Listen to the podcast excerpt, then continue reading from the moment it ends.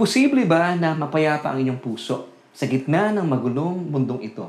Well, ang tanong mo marahil, paano? Ito nga po ang ating bibigyan ng tuon at tugon mismo ngayon. Siyempre pa dito lang yan sa ating programa.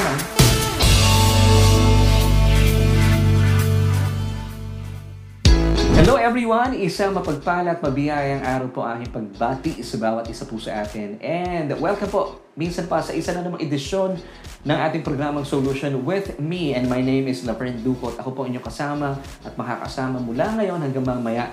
Dito po yan sa ating programa kung saan ay naghahatid ng tuon at tugon sa ating bawat tanong. And since bagong araw na naman po ang ating pagsasaluhan dahil meron po tayong bagong pag-uusapan ang ating pong um, topic for tonight ay above all else, guard your heart. So ibig sabihin, napakaganda pong paalaala sa atin ng Biblia na napaka-importante po na atin pong babantayan ang ating mga puso. Kaya naman, ang atin pong katanungan sa araw pong ito, posible ba na mapayapa ang inyong puso sa gitna ng magulong mundong ito?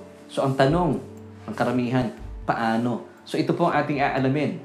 At syempre, pang paghuhugutan po natin ng tugon ay walang iba kundi ang nananaga na kapahayagan ng Ebanghelyo mismo na ating Panginoon. Kaya manatili po kayo nakatutok at uh, tinitiyak ko po mapapagpala po kayo sa ating mga pag-uusapan ugnay po sa ating buhay-buhay at malaman po natin ang nananaga na kapahayagan ng ating Panginoon sa ating mga buhay din. So, as we move on, gusto ko muna pong batiin ang lahat po na ating mga kababayan sa amang buhay panig ng daigdig. Good morning, good afternoon, and good evening. Maraming maraming salamat po for joining me once again dito po yan sa ating programa. And of course, not to forget ang ating po mga kababayan dito po sa buong Pilipinas at sa buong Mega Manila.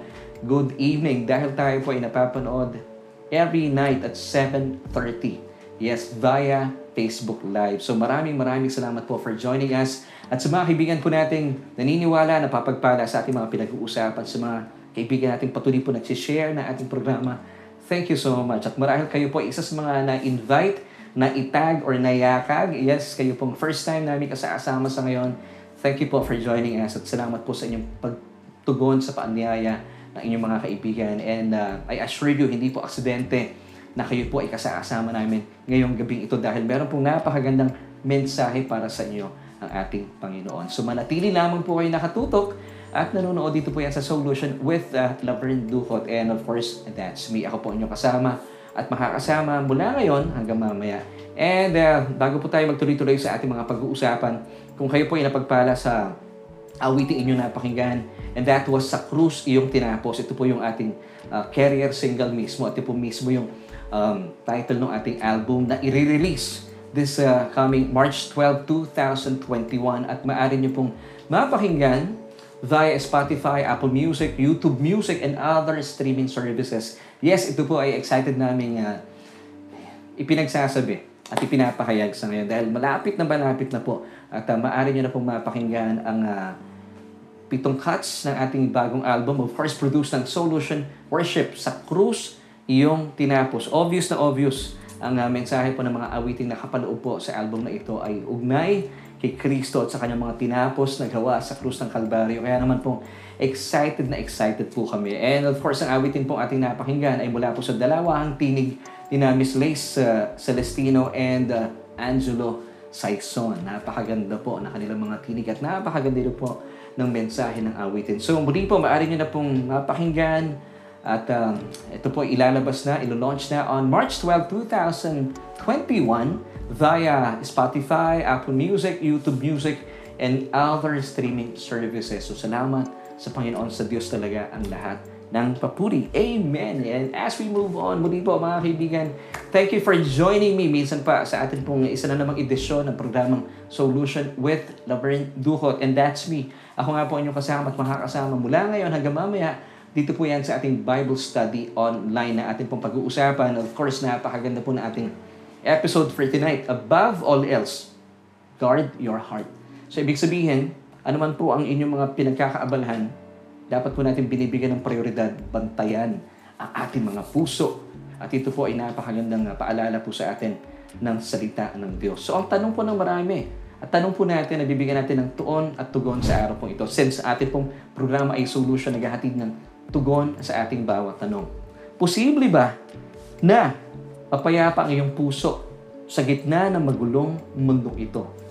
Paano? Ito yung tanong natin. So manatili po kayong nakatutok at manood dahil napakaganda po ng ating mga pag-uusapan sa liwanag mismo ng salita ng Diyos. So una sa lahat, ay atin po munang talakayin kung bakit po marami po sa mga kababayan po natin, lahat po ng mga tao sa ngayon, mapa mananampalataya, mapa hindi mananampalataya, ano po ang gumugulo sa kanilang isipan.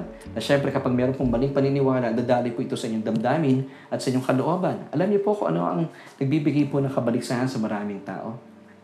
Na sadyang hindi po natutuwa sa kanila ang Diyos, nagalit sa kanila ang Diyos.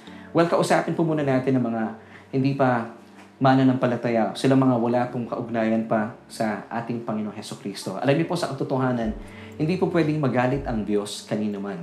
Dahil once upon a time, 2,000 years ago, ibinunto na po lahat ng Diyos ang kanyang galit, ang kanyang puot sa katawan ng ating Panginoong Heso Kristo.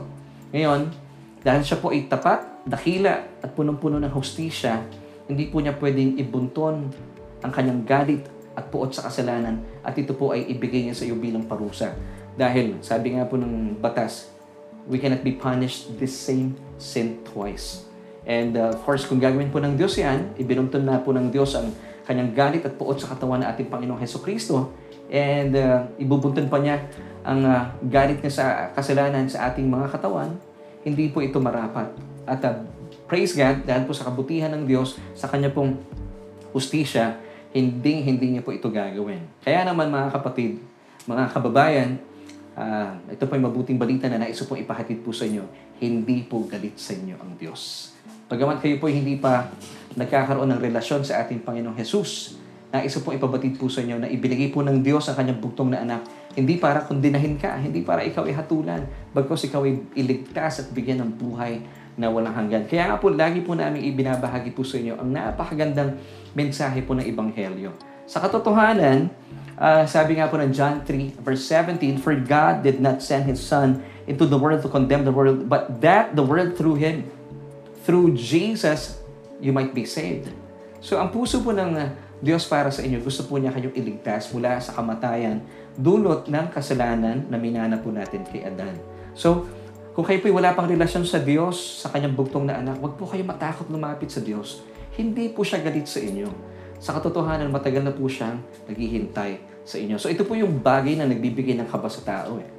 Kaya hindi sila lumalapit sa Diyos dahil umaalingaw nga po sa panahon sa ngayon ang mensahe naggalit ang Diyos, kaya nga po may COVID-19, kaya pinaparusahan na po ng Diyos ang mundo dahil galit na galit ang Diyos sa tao. Hindi po, galit po ang, ang Diyos sa kasalanan, pero hindi po galit ang Diyos sa mga makasalanan. Kaya nga po ibinigay ng Diyos ang kanyang bugtong na anak upang tayo po ay kanyang iligtas, hindi para hatulan at kondenahin. Sa katotohanan, isa pang patutuo sa iyo kaibigan na nais pong ibigay sa inyo. Ayon po sa 2 Corinthians 5 verse 19. Ito po isang napakagandang talata na patutuo na hindi po galit sa inyo ang Diyos. Ang katunayan at ang katotohanan, matagal na po siyang naghihintay sa inyo. Basahin po natin ang napakaganda at ang makapangyarihang talatang ito. 2 Corinthians 5 verse 19. That is that God was in Christ reconciling the world to Himself. See? Wala pong problema sa Diyos. He is now reconciling the world to Himself. So, ibig sabihin, wala na pong problema sa Diyos. Amen. Ang problema na sa tao, kaya hindi lumalapit ang tao sa Diyos dahil meron pong mensahe silang napapakinggan na hindi po ugnay sa Ebanghelyo. But, praise God, today, I'm giving you this good news. Ito pong gospel. That God is reconciling Himself to you. So mga kapatid, ano pang hinihintay mo? Lapit ka na sa Panginoon. Sundan pa po natin, ah, napakaganda po ng talatang ito. Sabi pa ng talata, not imputing their trespasses against them. Why? Dahil minsan po ay ibinuntun na, ibinilang na ng Diyos ang lahat ng ating mga kasalanan sa katawan ng ating Panginoong Heso Kristo. Hindi po ba't napakagandang balita po nito? Bakit po? Hindi na ibibilang sa iyo ang iyong mga kasalanan. Of course, dahil ito po ibinuntun na sa katawan ng ating Panginoong Heso Kristo. At ito pa yung reason, ayon po sa talata. And God has committed to us the message of reconciliation. So, wala po sa isipan ng Diyos ang salitang condemnation, but reconciliation. So, ano pang hinihintayin mo? Lapit na sa Panginoon. At mamaya po, bago tayo matapos sa ating programa, I'll, I'll be giving you an opportunity para magkaroon po ng relasyon sa bugtong na anak na ating Diyos, sa ating Panginoon Heso Kristo. So mga kapatid, I'm giving you this good news. God is not mad at you. I'm, I'm saying this with all reverence. Actually, ang katotohanan ay mahal na mahal po kayo ng Diyos. And uh, siguro I would say that God is madly in love with you. Isipin niyo bakit po madly in love with you. Ibinigay po niya ang kanyang minamahal na anak para magdusa, magbata ng uh, sakit at parusa sa krus ng Kalbaryo alang-alang sa akin at para sa iyo. Hindi po ba? Kaya po sa totoo lang, God is madly in love with you. Hindi po siya galit sa inyo. Amen. So, tanggalin na po natin yung kaba natin sa ating puso para mawala na po yung ating kabalisahan, pag-aalala, na kapag lumalapit ang tao sa Diyos. Di ba? Minsan pag iniimbitahan natin sila, ayoko, luma, ayoko magsimba. Baka ako matuna, baka ako masunog. Hindi po totoo yan. Lumapit po kayo sa Diyos mahal na mahal kayo ng Diyos. That, that is that God was in Christ reconciling the world to Himself. So mga kapatid, matagal na po siya nag-aantabay. So all you have to do, lumapit po kayo sa Panginoon. Masayang masaya niya po kayong tatanggapin. Amen. At para naman po sa mga mananampalataya, ito pa rin po ang problema na marami mananampalataya. Hindi sila sigurado kung galit ba sa kanila ang Diyos o hindi. Kasi nga po, umaalingaw po ang mensahe sa ngayon. Hindi po yung ibanghelyo. Ang tawag ko po dito, ibang kwento.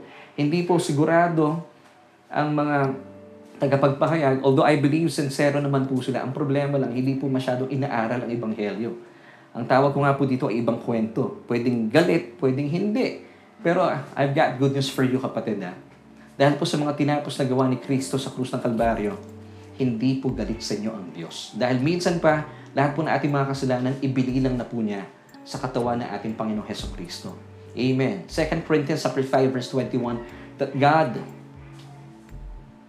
uh, uh, that uh, he that God allowed his son to be sin on the cross just for you and for me. Bakit? That we might become the righteousness of God in Christ Jesus. Amen. So inalaw po niya, hinayaan po niya ang kanyang bugtong na anak na maging kasalanan alang-alang po sa atin. Amen. So mga kapatid, wala pong dapat ikatakot. Ang katotohanan, bilang isang mananampalataya, ikaw na isang born-again Christian, ikaw ay pinatawad na sa lahat ng iyong mga kasalanan. Past, present, and future sins. Sa katunayan, ito po ay uh, napakagandang panghawakan po natin ng Colossians chapter 2, verse 13. It says, And you, sino po yung you dito? Ikaw po ito bilang isang mananampalataya. Being dead in your trespasses and the uncircumcision of your flesh, God has made alive together with Jesus, having forgiven you all trespasses. Now, take note of the word tres, uh, all. All trespasses. Yung pong word na all dito in Greek, it's past, P-A-S. It means every kind, every type, and every variety of sin. You have been forgiven.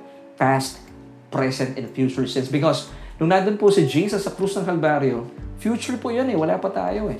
Kaya po lahat ng ating mga kasalanan, pinatawad na. So ngayon, you have this right standing before God. You are now the righteousness of God in Christ Jesus. Ang legal term po sa righteousness is right standing. Kaya ngayon, naniniwala ka, matibay sa iyo ang pundasyon na dahil sa mga tinapos na gawa ni Kristo Jesus sa krus ng Kalbaryo, kapag kinakausap ka ng Diyos, kapag ikaw ay nakikipag-ugnayan sa Diyos, matuwid ka luma, lumalapit sa Kanya. Di ba, kagaya po natin sa ating mga magulang, kapag meron kang ginagawang masama at kinakausap ka ng magulang mo, kapag alam mo meron kang kasalanan, di ba, ang tayo po natin, tabingi, pero kapag alam mong nagsasabi ka ng totoo, ikaw ay matuwid. Yun po ibig sabihin nun. Tayo po ginawang matuwid ng Diyos dahil sa mga tinapos na gawa ng ating Panginoong Jesus kung saan ay inangkin po niya ang lahat ng ating mga kasalanan sa krus ng Kalbaryo. For God made Jesus who knew no sin to be sin for us that we might become the righteousness of God in Christ Jesus. 2 Corinthians chapter 5 verse 21. Amen. So tuloy po natin mga kapatid. Kapag malinaw po sa iyo ang mensaheng ito, na hindi po galit sa iyo ang Diyos. Alam niyo, sumisibol po sa atin nananagaan ang kapayapaan. Kaya po yung tanong natin kanina, posible bang mapayapa ang iyong puso sa gitna ng magulo mundong ito? Well, kapag malinaw sa iyo ang mensaheng ito, kapatid, ang ibanghelyo ng ating Panginoon Heso Kristo, lalo pong nananagaan ang kapayapaan sa ating puso. At uh, dahil nga po, nauunawaan po natin ang ibanghelyo. Bakit po tayo may kapayapaan?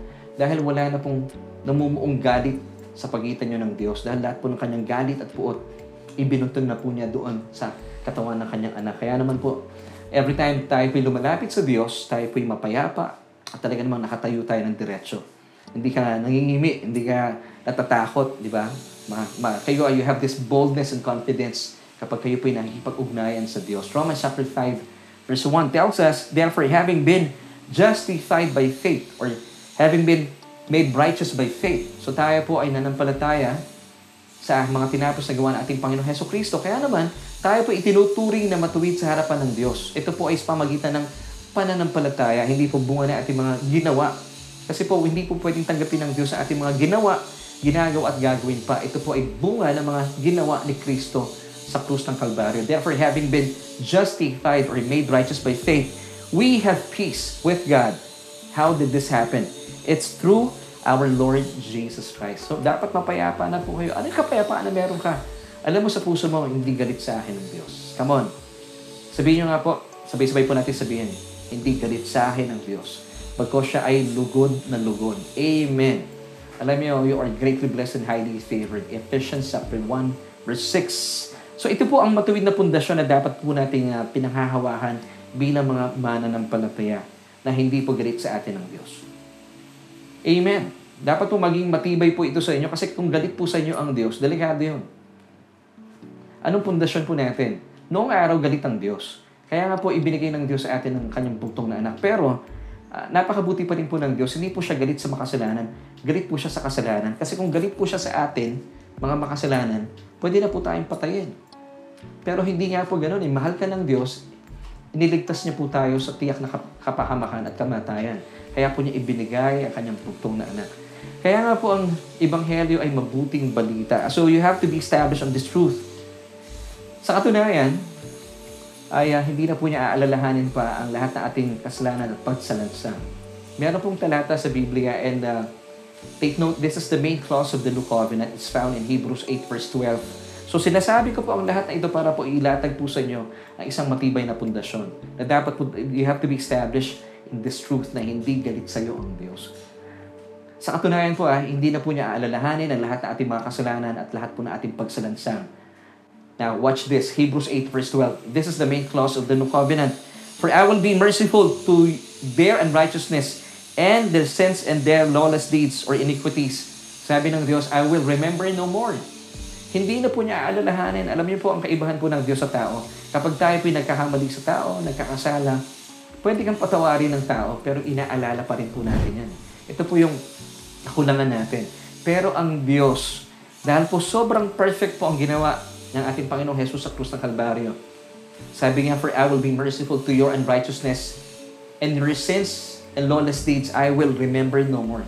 Kasi sobrang perfect po, napakasakdal po ng ginawa ng Panginoong Jesus sa krus ng Kalbaryo. Sobrang makapangyarihan. Ang kanya pong dugo inalis na po pang walang hanggan ang ating mga kasalanan. Amen! Napangyari po ang lahat ng ito nang tayo po ay uh, uh, nagtiwala, ibinigay po natin ating uh, pananampalataya sa mga tinapos na gawa ng ating Panginoong Heso Kristo. And, mga kapatid, uh, panghawakan po natin, hindi po pwedeng magalit sa inyo ang Diyos. Romans chapter 5, verses 8 to 9. Watch this, napakaganda po ng talatang ito.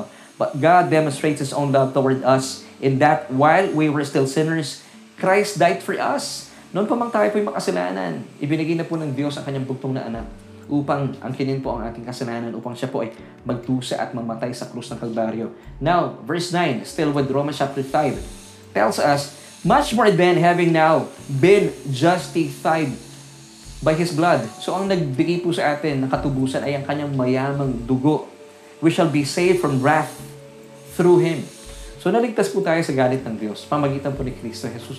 Mga kapatid, this is good news. This is the gospel. Kaya po, bilang mga mananampalataya, yung first time niyo po nakapag, uh, nakasama namin sa ating online Bible study, ang kinid po natin ito, ito po ang beauty ng gospel. Hindi po pwedeng magalit sa inyo ang Diyos. Kaya po tanggalin na po natin yung ating maling kaisipan para managana po sa atin ng kapayapaan. Ibig sabihin na ang Diyos na lumalang ng langit at lupa, kapag nakatingin siya sa iyo, tuwang-tuwa. Alam mo kung bakit? Because nakikita niya sa iyo si Kristo. Bilang mananampalataya, before you were in Adam, makasalanan. Yung pong word na, na in is a preposition of location. Ibig sabihin, it tells you where you are before you were you were in Adam. Makasalanan, marumi, unholy. But today, nung kayo po ay tumagon sa paanyaya ng Diyos, tinanggap mo at kinilala mo si Kristo bilang iyong Panginoon at tagapagligtas, ikaw ay inilipat na ng location. You are now in Christ. This is now your location. You are now in Christ. Hindi ka pwedeng na kay Adan at na kay Kristo at the same time because you cannot be in, in two different locations at the same time. Na kay Kristo ka na sa ngayon, kapatid. You are now a new creation. Kaya po sabi ng 2 Corinthians chapter 5 verse 17, Therefore, if any man who is in Christ, he is a new creation. All things have passed away. Oh, behold, all things have become new. You have to be conscious about this. Be aware, be conscious, behold, all things have become new. Bago na po kayong nilalang. Amen.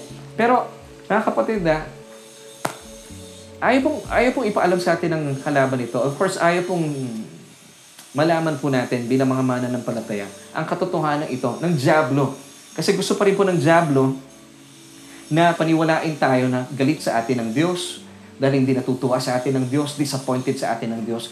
Now, paano po nagtatagumpay ang Diablo kapag binibili po natin ang mga kasinungalingang ito dahil ang, ang armas po ng, ni Satanas, alam niyo kung ano? Yung kanya pong kasinungalingan. Ngayon, kailan po nagtatagumpay ang kalaban? Sa katotohanan, wala na pong kapangyarihan ng kalaban. Siya po ay talunan na. Satan is a defeated foe. Ngayon, ano po yung armas niya? Kasinungalingan.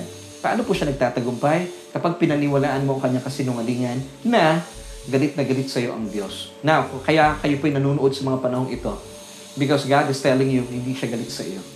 And that's the main clause of the new covenant. Kaya nga po ang lahat ng ating mga kasalanan hindi na po niya aalalahanin pa. Now, patuloy po itong pinapaalam sa atin ng Diablo. Paano ang kanyang kasinungalingan? Kasi maraming sumisibol po sa ngayon na mga turo, hindi po ebanghelyo. Bagaman, I believe marami mga kapasturan, mga Bible study leaders, eh, sincero po nilang tinuturo ito na pwedeng magalit sa iyo ang Diyos. Kasi meron kang ginagawa hindi tama, nagagalit sa iyo ang Diyos. Kahit mananampalataya ka na, pwede kang parusahan ng Diyos. Ngayon, kung tinatanggap niyo po ito, nananagumpay po ang Diablo sa inyong mga buhay. At sa pamagitan po nito, nako talaga pong sisibol na naman po yung takot at pangamba sa inyong puso dahil nawawala po ang inyong kapayapaan. Kaya po importante talaga ang doktrina eh, mga kapatid eh. Kung ano po yung inyong pinapakinggan, dapat talaga ilatag po natin kung anong sinasabi ng Biblia. Hindi pwedeng ah, kung sinusunod lang po yung tinatanggap natin, hindi po natin uh, binabantayan ang ating mga pinapakinggan. So, muli po, ang kalaban, gusto niya paniwalain ka na galit sa iyo ang Diyos dulot ng masalimuot na pagtuturo ng marami pong tagapagturo sa panahon natin sa ngayon. Ang tawag nila dito ibanghelyo, pero ang tawag ko po dito ay ibang kwento. Kasi sabi po na ibanghelyo, hindi galit sa iyo ang Diyos. Ngayon, kung meron po nagsasabi, nagtuturo, at meron kayo napapakinggan na mensahe na, hindi, galit pa rin sa iyo ang Diyos, hindi po ibanghelyo yan. Ibang kwento yan. Kasi kung galit pa rin po sa inyo ang Diyos, ibig sabihin lang na hindi po naging maasaysayan, hindi po naging matagumpay ang mga tinapos na gawa ni Kristo doon sa krus ng Kalbaryo. Ganun lang kasimple yun. Ngayon, kung patuloy po ninyong pinapakinggan ang mga mensaheng nagtuturo na galit pa rin sa iyo ang Diyos, pwede ka pa rin niyang parusahan, mga kapatid, hindi po ito ebanghelyo. Ang tawag po dito, ibang kwento. Now, kung ito po ang inyong pinapakinggan, binibigyan niyo po ng pagkakataon ng Diablo para ikaw ay kanyang pagnakawan, uh, patayin at sirain. Because John 10 verse 10a tells us, The thief does not come except, ito lamang po yung job description ng kalaban, to steal, to kill, and to destroy.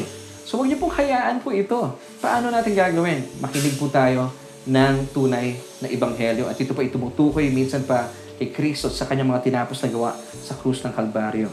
So ano po ang dapat natin isaalang-alang kapag tayo po nakakarinig ng mga ganitong um, mga mensahe. At syempre kapag mensahe po natin ay ibang kwento, sumisibol po sa atin, nananagana yung takot, pangamba. At syempre bakit po? Dalawa wala po yung ating kapayapaan. 1 Peter chapter 5 verse 8 tells us, Be sober, be vigilant because your adversary, the devil, walks about like a roaring lion seeking whom he may devour. Now, balikan po natin yung talatang ito. Sabi nung unang bahagi, be sober. So pag-usapan po muna natin ito. Paano nang gagawin ng isang mananampalataya? Kapag sumisibol ang takot at pangamba sa ating puso. You have to be sober. Pag sinabi po nating sober, it means kalmado ka.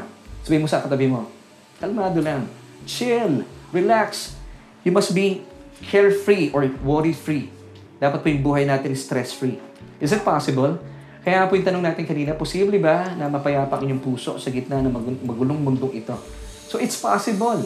Dahil binigay po ng Diyos sa atin, uh, ang uh, ating Panginoon Heso Kristo, iniwan at ibinigay na po sa atin ang kanyang kapayapaan. All you have to do is just believe it and receive it by letting not your heart be troubled.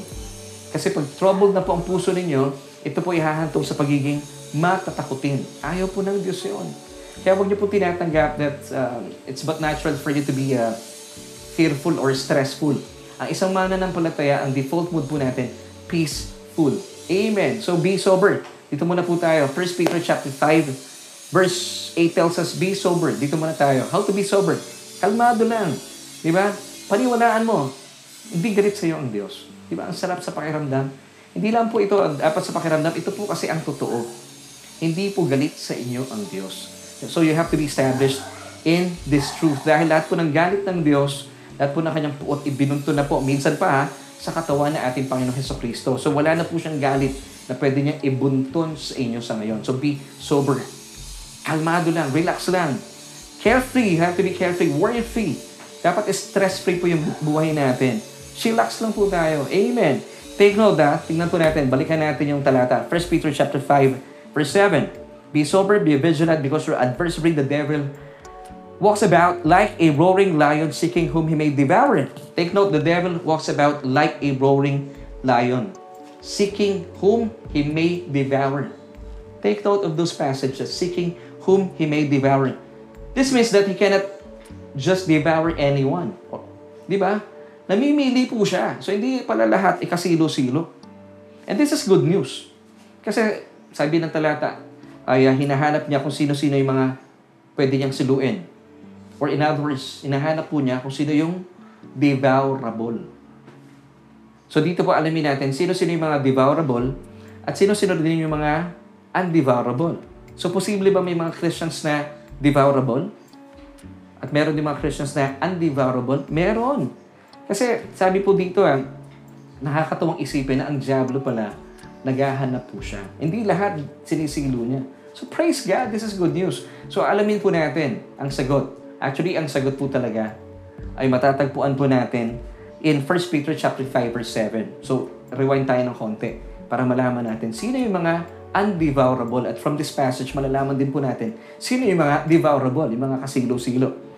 Basahin po natin 1 Peter chapter 5 verse 7. Casting all your care upon Jesus. Why? Because or for He cares for you. I pray na nakita mo na yung kasagutan po sa ating uh, pinag-uusapan. So, paano maging undevourable? Paano maging devourable? So, dalawang tao po ito. Yung dalawang kristyano. So, anong kumpiyansa mo na, ito yung tanong sa akin before. Paano ka nakakasiguro na gustong-gusto ng Diyos na ang kinin lahat ng iyong kabigatan? sa buhay? Ano kumpiyansa natin na talagang tatanggapin ng Panginoon ang ating kabalisan, mga problema natin? Alam mo yung sagot? In, still ah, 1 Peter chapter 5 verse 7. Sabi po ng talata, For He cares for you. Nagmamalasakit po sa atin ng Diyos. Kaya po nakakatuwang isipin na ang Diyos na lumalang ng langit at lupa, ang kanya pong paanyaya po sa atin, ibigay niyo sa akin lahat ng iyong kabigatan. Bakit? Because He loves it.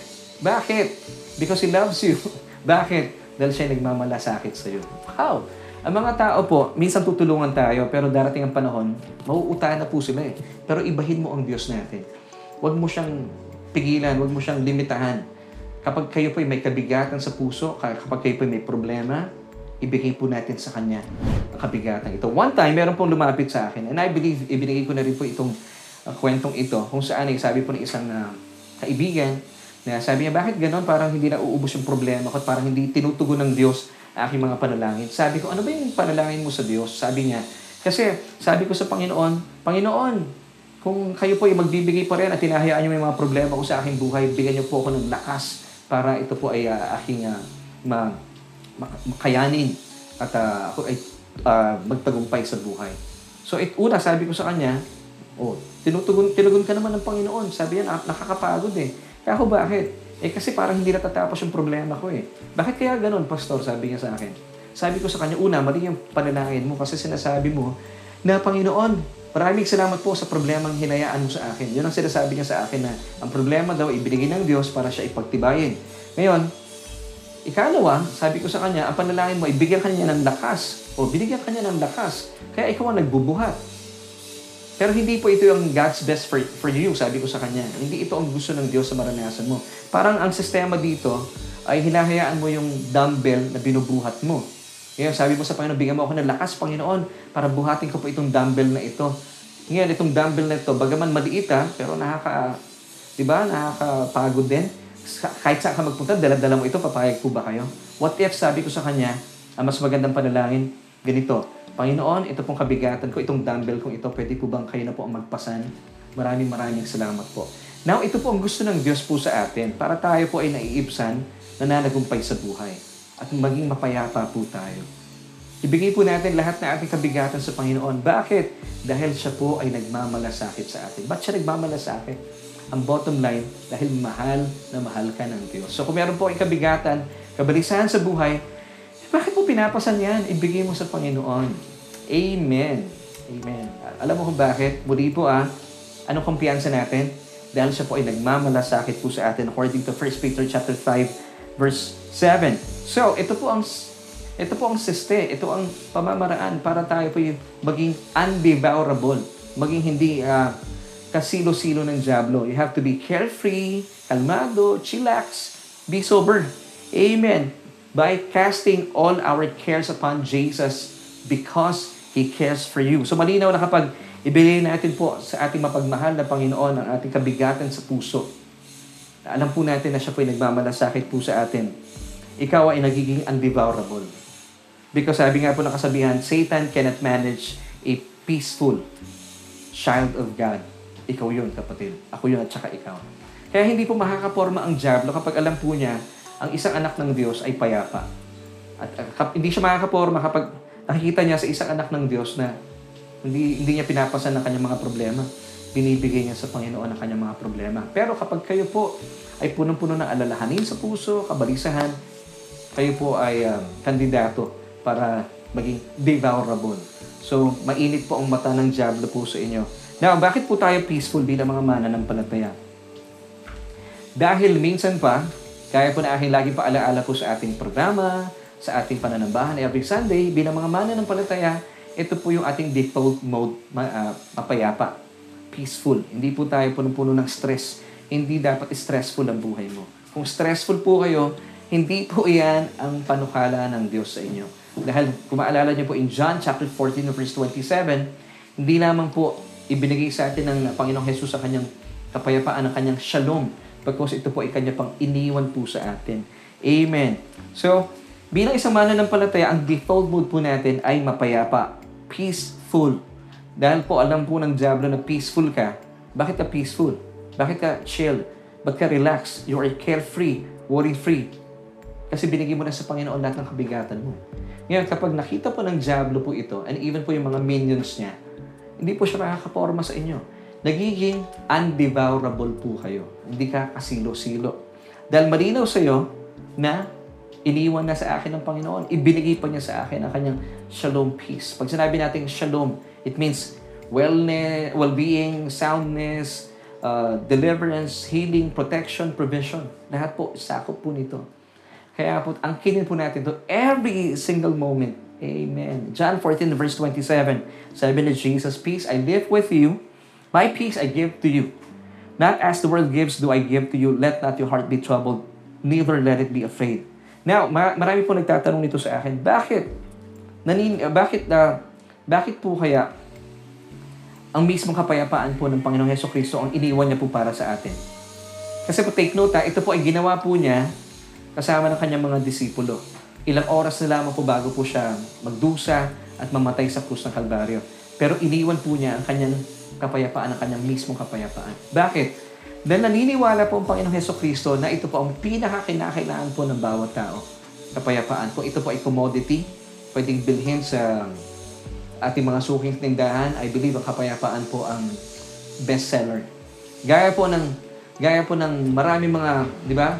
na mga marami ng mga taong nasa deathbed, di ba? Iniiwan po nila sa kanilang mga mahal sa buhay yung kanilang mga mga ari-arian na alam po nilang pinakamahalaga at kinakailangan ng kanilang mga minamahal na iiwan. Ganon din po ang ating Panginoong Heso Kristo. Bago po siya tumungo sa krus ng Kalbaryo, iniwan po niya sa atin ang pinakamahalagang regalo, ang regalo ng kapayapaan.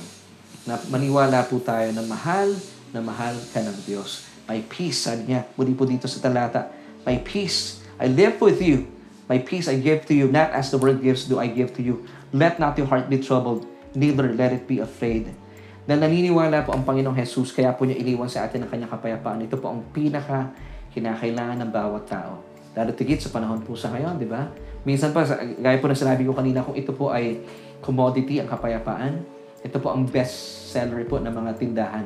Pero praise God, hindi mo kailangan bilhin ng kapayapaan. Ito po ay ibinigay na iniwan na po sa atin ng Diyos. All you have to do, believe it, and then receive it. Tanggapin po natin sa Panginoong Jesus, iniwan na po niya ito sa atin. So paano po natin tinatanggap ang kapayapaan ng ating Panginoong Jesus? Sabi po niya sa atin, let not your heart be troubled, neither let it be afraid. So, gaya po ng, gaya po ng mga paalalang ito, ay ang kinin po natin ito. Bagaman, marami po mga nagtatanong, if Jesus has given me His peace, bakit patuloy pa rin ako nangangamba? Ba't patuloy pa rin ako natatakot? Well, mga kapatid, this is really good question. Because, ang sagot po dito, you have allowed your heart to be troubled. Pinapayagan mo ang puso mo maging uh, balisa, matatakutin. Paano? Kasi po, we have a choice, mga kapatid. Ano? It's, uh, pwede po tayo mamili na makinig at makinig sa mensahe na ibinibigay sa atin ng Panginoon Heso Kristo o makinig at makinig sa mensahe po na ibinibigay sa atin ng mundo. You, ha- you have a choice. Now, if you have noticed, sabi po ng talata, immediately nang sinabi po ni Jesus na, Peace I live with you, my peace I give to you, ang sabi niya, let not your heart be troubled. So ito po yung assignment natin. Kaya po yung episode natin for tonight, it's above all else, guard your heart because no one can let not your heart for you. No one can uh, let not your heart be troubled for you. Ikaw lamang po ang may, uh, ang may uh, um, control sa iyong sarili. So, hindi pwedeng let not ng iyong uh, kapatid, ng iyong asawa, ang puso mo sa pagiging troubled or pagiging worry. It's up to you. So, paano po iyon? Busugin po natin ang ating mga tainga, ang mga tamang pinapakinggan. Busugin po natin ang mensahe ng Ebanghelyo. Ngayon, kung kayo po ay nakikinig ng mensahe po ng mundong ito, hindi po katakataka na talaga pong kayo po ay mababalot ng takot at pangamba ang inyong mga puso. Which is happening today. Ha? Marami po sa mga kababayan po natin talaga namang masyado pong uh, well-versed mga pangyayari sa mundo. Well, hindi ko po sinasabing dapat po hindi tayo nakikibalita. Dapat po nakikibalita tayo, maalam din po tayo sa mga kaganapan sa mundo. Pero nakakalungkot, mas alam po nila ang kaganapan, ang balita ng mundo kaysa po sa mabuting balita na ibinahatid sa atin ng ating Panginoong Heso Kristo. So tayo po bilang mga mana ng palataya, bagaman maalam din po tayo sa kalagayan ng ating mundo, pero higit sa lahat, dapat maalam po tayo sa mensahe ng Ebanghelyo ng ating Panginoong Heso Kristo. Dahil ito po ang kinakailangan po natin gawin bilang pagbabantay sa ating mga puso. Amen. So, ito po ang problema ng maraming tao, kaya po hindi nararanasan ang kapayapaan na ibinigay sa atin ng Panginoon. So, piliin po natin ang ating bawat pinapakinggan at mga pinapanood. Ito po ba ay yung mensahe ng mundo o mensahe ng Ebanghelyo? Mga kapatid, you have a choice. Because the Lord cannot let not for you. Gaya pa na sinabi ko kanina.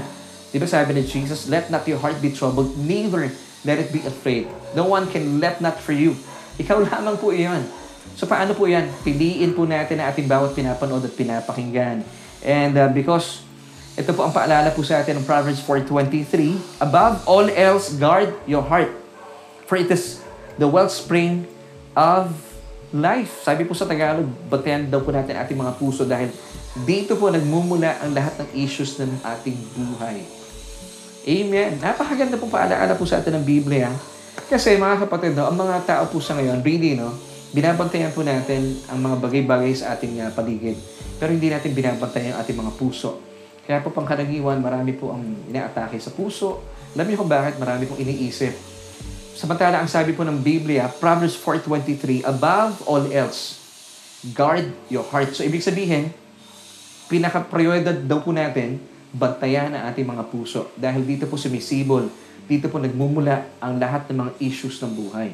Masyado pong abala ang mga tao sa kanilang mga properties, sa kanilang mga bank accounts, sa mga nangyayari sa mundo, paano na ito, paano na ito, paano na yon.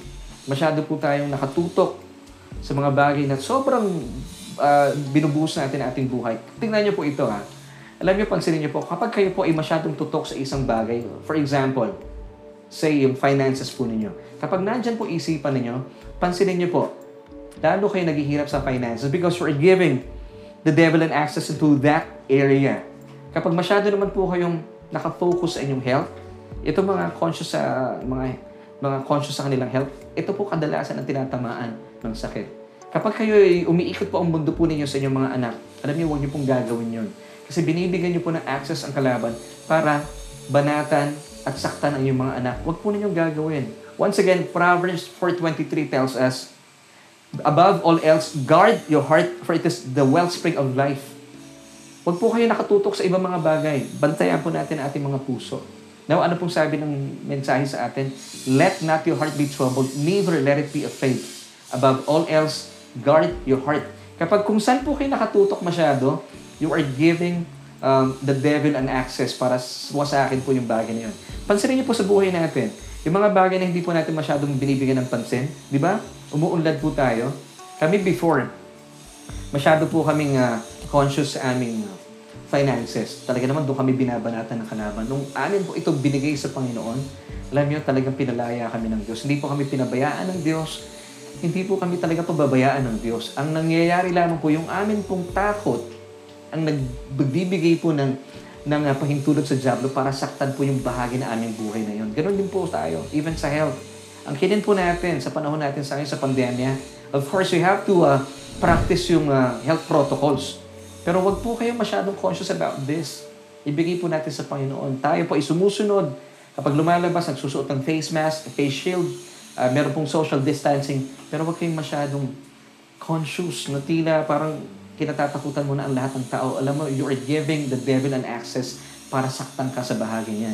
So above all else, guard your heart. Kung po ay nakatutok sa labas, tutukan po natin yung ating loob, ang ating mga puso.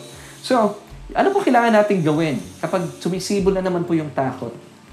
Refuse to worry. Declare, let not my heart be troubled, neither let it be afraid.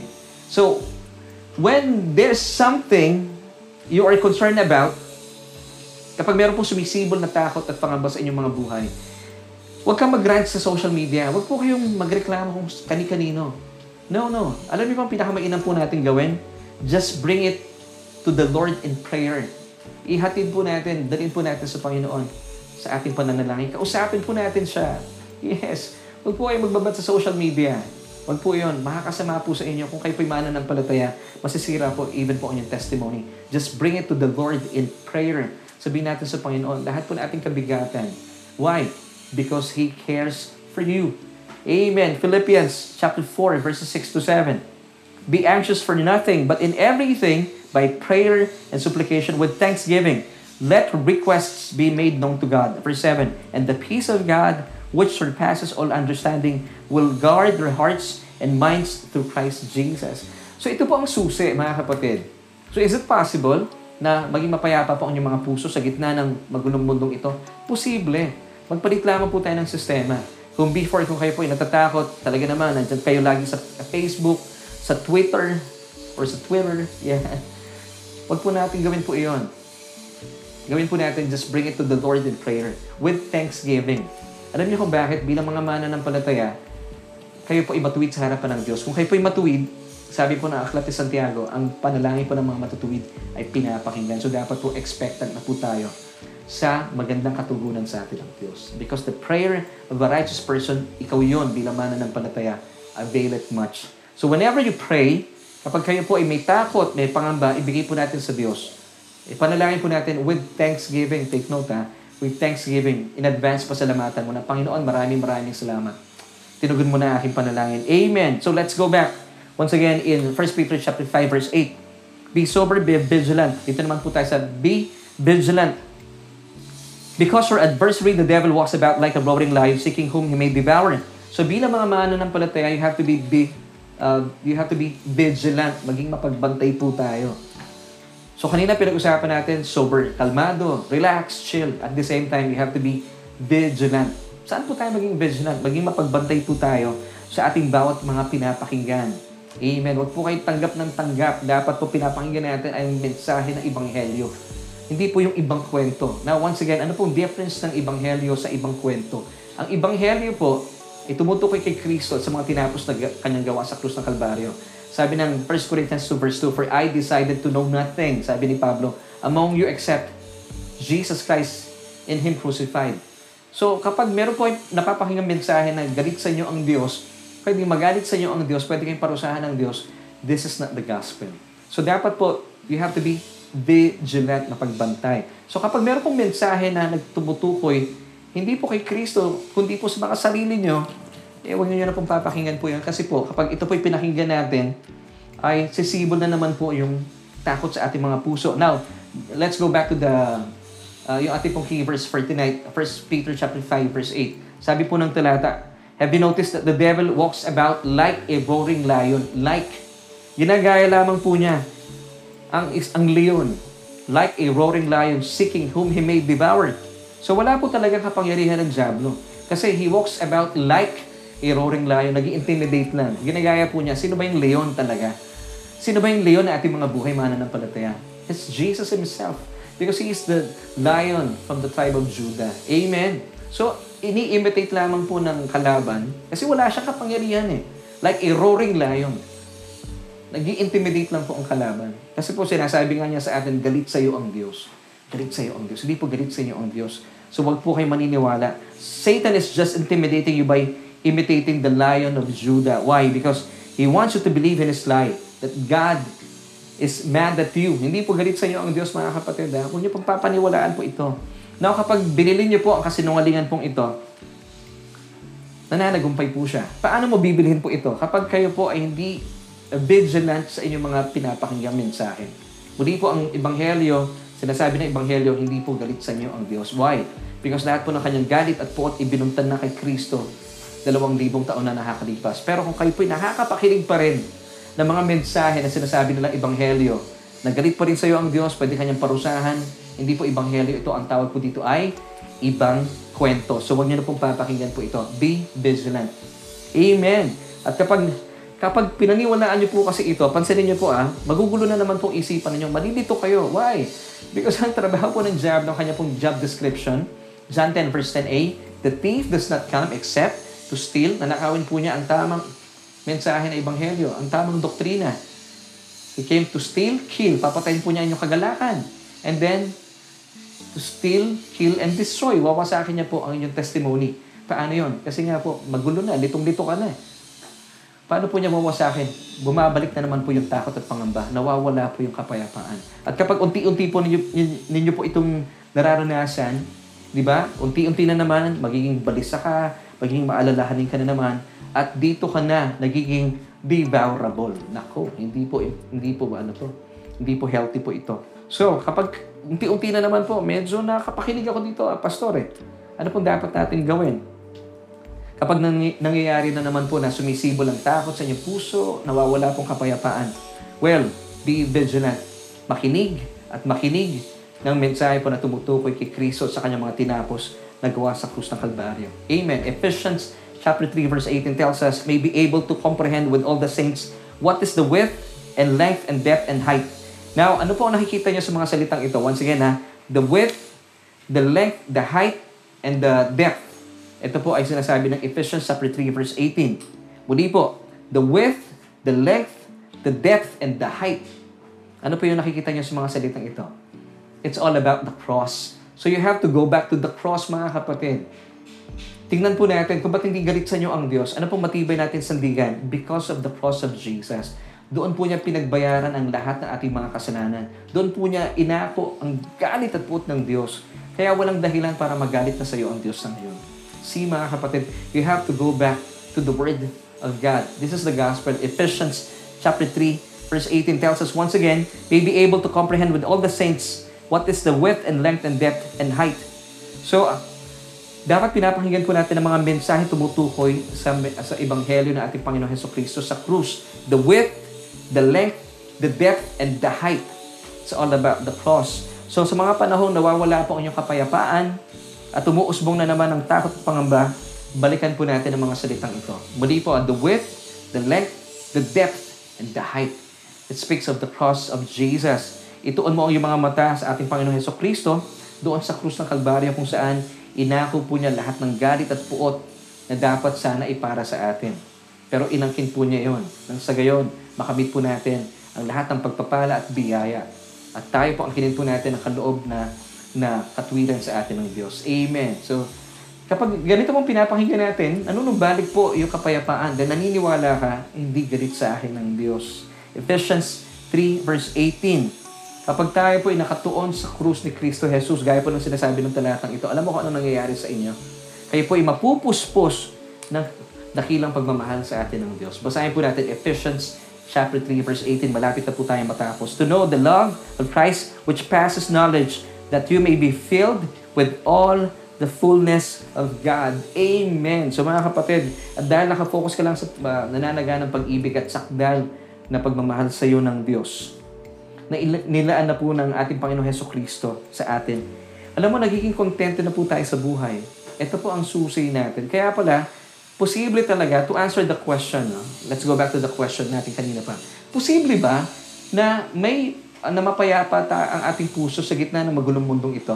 Posible dahil naniniwala po tayo na kontentong-kontento na po tayo sa katuruan po ng Ebanghelyo. Ibig sabihin, wala na pong dapat ikapangamba. Una sa lahat, mahal ka ng Diyos. Hindi po siya galit sa inyo. At kailanman hindi po siya magagalit sa inyo. Kung kayo po isang mana ng palataya. At kayo po ipinalaya na nakawala na sa masidhing puot ng Diyos. Hindi po tayo inilaan ng Diyos para kapuutan.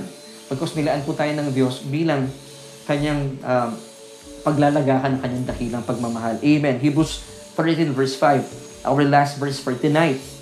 Let your conduct be without covetousness. Be content with such things as you have. For He Himself had said, I will never leave you nor forsake you. So mga kapatid, sa panahon po sa ngayon, may pandemya, may mga problema. Kaya po tayo kontento sa buhay because believing that God will never leave you nor forsake you. So mga kapatid, ba't hindi kanya iiwan? Ba't hindi kanya pababayaan? Dahil hindi nga po siya galit sa inyo. Kasi kung galit po ang Diyos sa inyo, iiwan niya kayo. Pwede niyang sabihin sa inyo, bahala ka sa buhay mo, pero hindi niya sinabi yun. Hindi niya ginawa yun. Sa katotohanan, hindi niya hinayaan na maging bahala ka sa sarili mo. Ibinigay niya kanyang bugtong na anak para iligtas ka mula sa pagkakasala mo sa sarili mo na inangkin po natin, minana natin mula sa kasalanan ni Adan. Amen. So, hayakapin po natin that God will never leave us nor forsake us. Amen. So, posible ba na mapayapa ang ating mga puso sa gitna ng magulong mundong ito? Posible po. Just be strong and be established in God's love for you. Maging matibay po tayo sa katotohanan ito na mahal, na mahal ka ng Diyos. And remember that you are not the object of His wrath, but you are the object of His perfect love. And the more you know this truth, na ikaw ay mahal na mahal na mahal ng Diyos, alam niyo po, the devil has no choice but to flee from you. Wala po siya magagawa. Hindi kanya kayang i-manage, hindi po siya makakaporma sa inyo. At kapag kayo po inaitatag sa katotohanan ito, you become undevourable. Now, kapag ginagawa po natin ito, isinasaalang-alang po natin ito, this is uh, guarding your heart above all else, kinikilala mo, priority pala ng Diyos sa akin. Bantayan ko ang aking puso. Napanatilihin ko sa aking puso, paniniwalaan ko na sabihan mahal, na mahal, na mahal ako ng Diyos. Kaya naman, hindi po siya galit sa akin. Amen. So mga kapatid, ito pong kapayapaan na meron po tayo kay Kristo Jesus na pangyari po ang lahat ng ito dahil sa kanyang mga tinapos na gawa doon sa krus ng Kalbaryo. Amen. So kaibigan, thank you for joining me sa atin pong uh, Bible uh, study online. At sa pagkakataon po ito, nais ko po kayong imbitahan Gaya po na aking paanyaya kanina, kung kayo po'y wala pang relasyon sa ating Panginoong Heso Kristo, it's but natural for you to uh, feel troubled or kayo po'y puno-puno ng kabalisahan. Bakit? Dahil wala po sa inyong buhay ang prinsipe ng kapayapaan. Now, gaya po na aking paanyaya kanina, God is reconciling Himself to you. So wala na pong dapat ikapangamba dahil ang Diyos po matagal nang naghihintay po sa inyo. All you have to do, imbitahan po natin siya or tumugon po tayo kasi matagal na nga po siya naghihintay sa inyong uh, pagtangkilik or pagtugon sa kanyang paanyaya. Sabi po in Romans 10 verse 9, that if you confess with your mouth the Lord Jesus Christ and believe in your hearts that He was raised from the dead, you shall be saved. And this is good news mga kapatid. So tayo po'y mananalangin at tayo po'y dudulog sa Panginoon at tayo po itutugon sa kanyang paanyaya. Ako po yung mananalangin, anuman po yung aking bibigkasin. Sabayan niyo po ako bilang uh, pagsang-ayon at uh, sinasabi mo sa, sa Diyos na, yes, tinatanggap po yung bugtong na anak bilang aking Panginoon at sariling tagapagligtas. So, manalangin po tayo. Bigkasin niyo po ang mga katagang ito. Panginoong Jesus, kinikilala ko po ang aking sarili na walang kakayahan. Iwalay po sa inyo. Kinikilala ko po na ako isang makasalanan at nangailangan ng isang tagapagligtas. Kaya naman, tinatanggap kita bilang aking Panginoon at sariling tagapagligtas. Dahil naniniwala po ako na lahat ng aking mga kasalanan ay pinatawad mo na at inako mo na doon sa krus ng Kalbaryo. Maraming maraming salamat po sa buhay na walang hanggan. At maraming salamat din po ng aking pangalan ay nakasulat na sa aklat ng buhay. Amen at amen. Kaibigan, kung kayo po ay nanalangin at sin- sinabayan po ang panalangin ito, congratulations. Ito po ang pinaka mainam na desisyon na ginawa mo sa iyong buhay. At kung kayo naman po ay uh, kasama namin sa ngayon, hayaan niyo po ipanalangin ko po kayo kung kayo po meron pong agam-agam, uh, kabaliksaan sa inyong buhay. Dalangin po natin, ibigay natin sa Panginoon lahat ng ating kabigatan dahil siya po ay nagmamalasakit sa inyo. Kung ano man po yung kabigatan, habang tayo po nananalangin, ibigay niyo po iyan sa Panginoon. Let's pray. Aming Diyos at Ama makapangyarihan sa lahat, maraming maraming salamat po sa inyong paalaala po sa amin that above all else, dapat po namin bantayan ang aming mga puso. Panginoon, ito po ang prioridad mo sa amin. Bagaman na marami pong tao sa ngayon ay nauubos po aming mga oras, binabantayan ang uh, mga bagay po sa aming mga buhay. Pero ang panukala mo sa amin, O Diyos, bantayan po namin above all else ang aming mga puso. Salamat po, Panginoon. Salamat aming Diyos. Salamat aming Ama Damang-dama po namin ang iyong pagiging tatay sa aming buhay dahil patuloy mo kaming tinuturuan ng iyong nananaganang salita kung saan, Panginoon, ay nagiging posible po na magkaroon po kami ng mapayapang puso sa gitna ng magulong mundong ito. At ito po is pamagitan ng pagkilala po namin sa katotohanan na wala pong galit na namumuot sa inyo, uh, na nanggagaling po sa inyo papunta sa amin because once upon a time, 2,000 years ago, lahat po ng aming mga kasalanan ay ibinuntun mo na, lahat ng iyong galit ay pinarusahan mo na sa katawan ng aming Panginoong Heso Kristo. Kaya naman wala po kami dapat katatakutan sa mga panahong ito.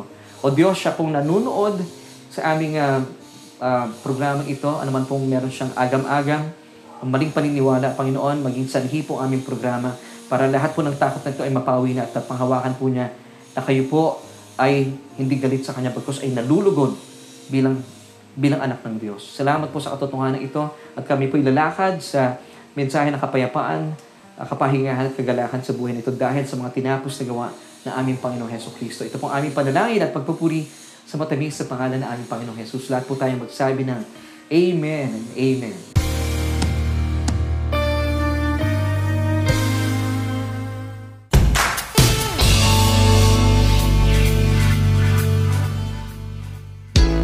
Kaibigan, maraming maraming salamat po for joining me once again. Dito po yan sa ating uh, episode for tonight. At uh, salamat sa Panginoon dahil siya po ang nagturo sa atin. Above all else, guard your heart. Proverbs 4 verse 23. So, ibig sabihin, prioridad po ng Diyos. Gusto niya tayo po ay chill, relax, kalmado lang. So, amen. Napaabuti po ng Diyos. No? Ang ating pong default mode ay peaceful. Amen. So, talagang Diyos po natin, cool na cool. At uh, yan po ay natutuhan natin. Of course, ito po yan sa ating programang Solution with me. And my name is Laverne Ducot. At uh, pansamantala, tayo po ay uh, maghiwa-hiwalay muna. At magkikita po tayo next Tuesday, next week.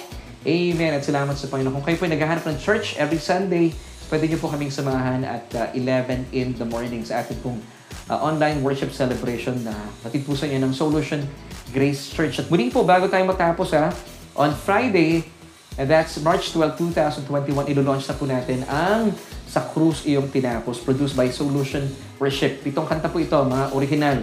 May mga covers po dito, mga ni-revive, and of course, meron din po mga bagong isinulat. Sa Cruz Iyong Tinapos, available through uh, Spotify, Apple Music, YouTube Music, and other streaming services. Excited po kami dito. It's all about the work of Christ on the cross. Obvious naman, di ba? Title pa lamang po ng album, Sa Cruz yung tinapos. So, get a copy.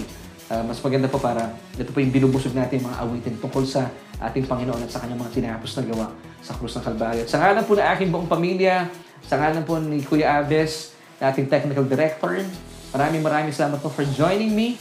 At uh, nais pong iwan sa inyo ang 3 John chapter 1 verse 2, Beloved, ikaw yan, I wish above all things that you may prosper and be in health even as your soul prospers. Bye!